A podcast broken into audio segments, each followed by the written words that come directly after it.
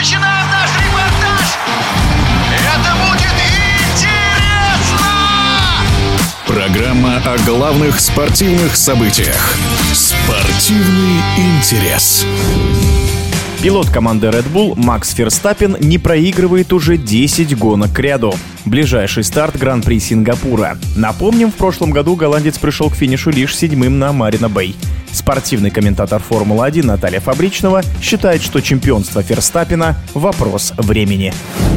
Сможет ли кто-то покуситься на чемпионский титул Макса Ферстаппина в этом году? Думаю, что ответ совершенно очевиден. 145 очков преимущества над партнером по команде говорят сами за себя. Осталось всего 8 этапов, так что я думаю, что совсем скоро математически даже Макс Ферстаппин до конца сезона станет чемпионом мира. И то же самое справедливо сказать и про Кубок конструкторов, потому что Red Bull просто громит в этом году всех, даже несмотря на то, что у Серхио Переса бывали гонки, где, в общем, проводил он их ни, ни шатка, ни валка, не набирал очков, но Макс просто бьет рекорд за рекордом, и вот эта десятая подряд победа тоже говорит о многом. Пусть для самого Макса, может быть, по крайней мере, на словах этот рекорд ничего не значит, но, пожалуй, это тот рекорд, который сложнее всего побить, потому что он, несмотря на вот эту не самую, может быть, большую математическую цифру, да, в сумме, но это означает, что команда работает безупречно, а не только, скажем, пилот выкладывается, что машина мега надежная, что у нее есть темп на разных разных типах трассы. Поэтому 10 побед подряд — это действительно что-то выдающееся, и это просто аплодисменты не только Максу Ферстаппину,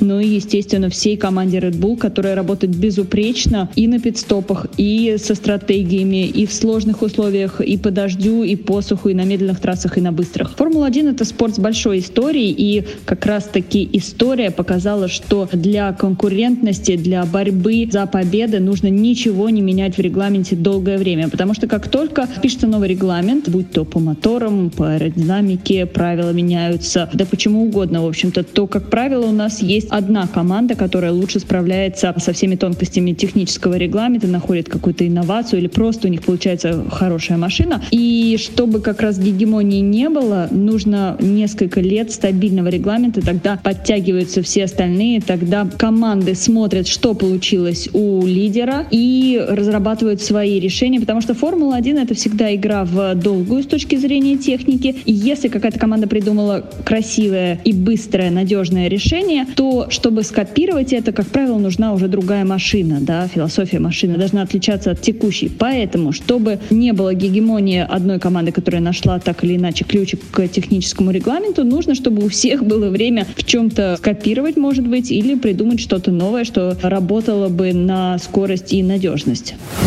В эфире была комментатор Формулы-1 Наталья Фабричного. Спортивный интерес.